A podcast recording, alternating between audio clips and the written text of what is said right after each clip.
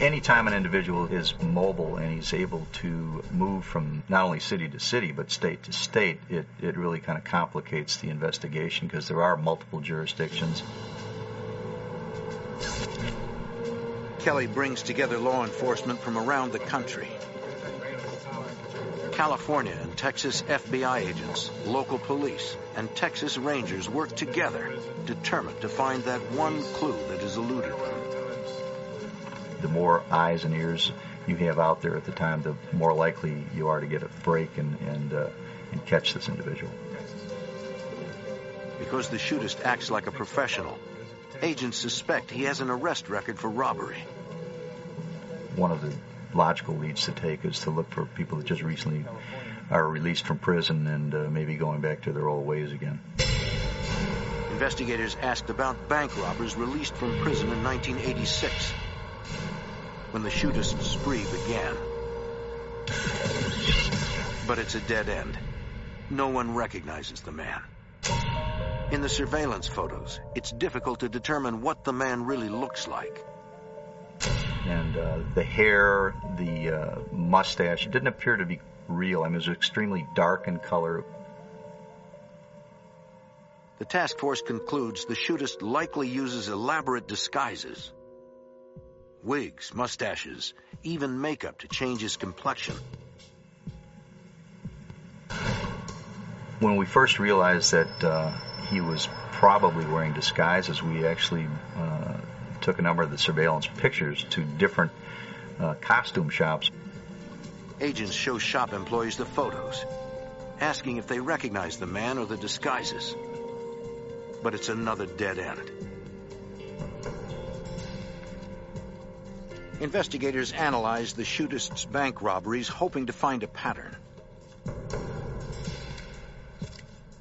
They compare the amounts taken to the frequency of the heists and determine the shootist spends about $3,000 a week. When he runs low on money, he hits another bank. You were able to see not necessarily a, a, a pattern, but you knew that he was going to need X amount of money after a certain period of time. Investigators note the shootist usually strikes on Mondays and Fridays and often robs different branches of the same banking companies. There are hundreds of bank branches in the general area where he hits. He was he was just a, a kid in a candy store out there with trying to select where he wanted to rob next, and, and it was our job to try to outguess him. The team sets up surveillance on branches of the banks the shooter seems to favor. They watch on Mondays and Fridays, the robber's favorite days. It's a long shot. The problem we had was we had absolutely no idea where exactly it would hit. There were so many branches, so many targets. Central, this is Team 3, reporting nothing. Manpower is limited. Predicting which bank he'll hit next proves impossible. Bank robbers often use casinos to launder stolen money. The task force sends bank surveillance photos to casino security offices. One California casino responds with a good lead. A regular high roller there looks a lot like the shootist. They were willing enough to give us the uh, their surveillance photos of the individual that they had suspected. Agents track down the man and interview him. He does resemble the shootist, but he has solid alibis for the robbery dates. Investigators eliminate him as a suspect. Another lead crossed off the list. On June 23, 1989, the elusive shootist strikes in Arlington, Texas, his 18th known heist. He has now hit banks over a 1,400-mile area. This time, a teller slips an exploding dye pack into his bag.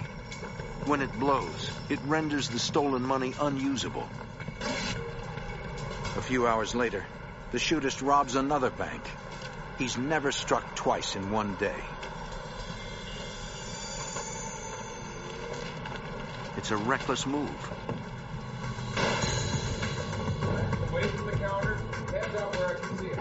Agents fear he's becoming more desperate. Special Agent Kelly fears it's only a matter of time before someone gets hurt.